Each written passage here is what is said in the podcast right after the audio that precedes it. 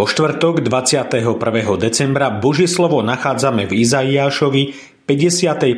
kapitole v 1. až 8. verši takto. Počúvajte ma vy, čo sa usilujete o spravodlivosť a hľadáte hospodina. Pozrite na skalu, z ktorej ste vykresaní a na hĺbku studne, z ktorej ste vykopaní. Pozrite na Abraháma, vášho otca, a na Sáru, vašu rodičku. Veď bol sám, keď som ho povolal, požehnal a rozmnožil. Áno, hospodin sa zľutúva nad Sionom, potešuje všetky jeho zrúcaniny. Jeho púšť zmení na Eden a jeho pustatinu na hospodinovú záhradu.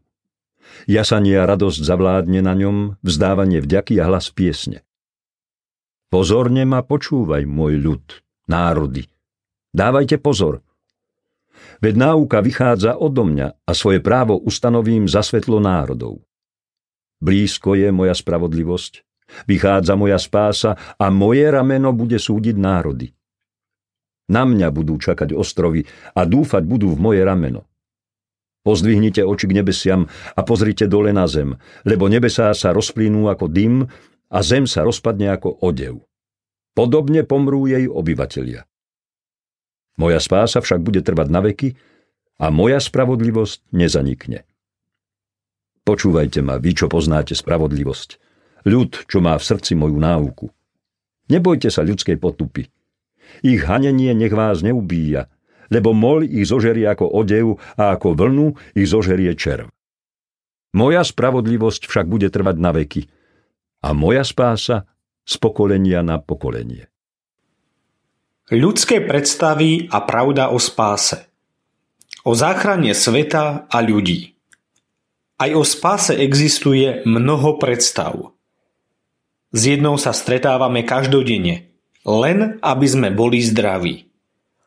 No potom sa stretávame s mnohými zdravými ľuďmi, ktorí sú nešťastní a napokon sa ukáže, že nie sú až takí zdraví.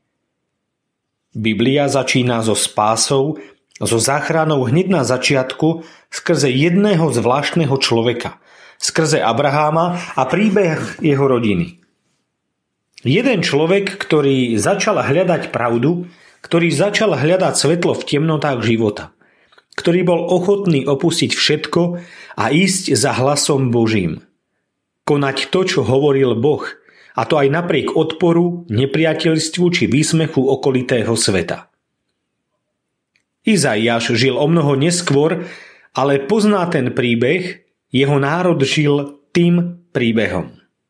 Izaiáš ho len oprášil a utvrdzoval v jeho spravodlivosti, pretože jeho súčasníci už začali pochybovať, prestávali veriť. Izaiáš hľadal tých, ktorí ešte verili, ktorí ešte hľadali spásu.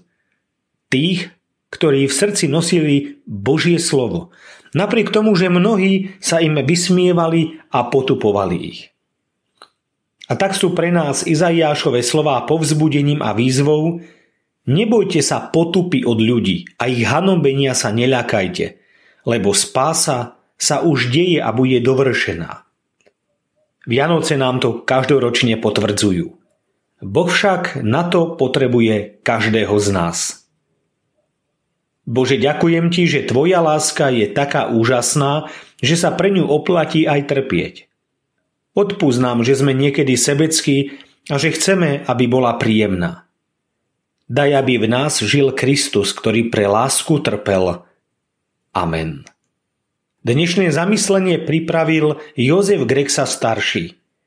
Modlíme sa aj za cirkevný zbor Bratislava Staré mesto.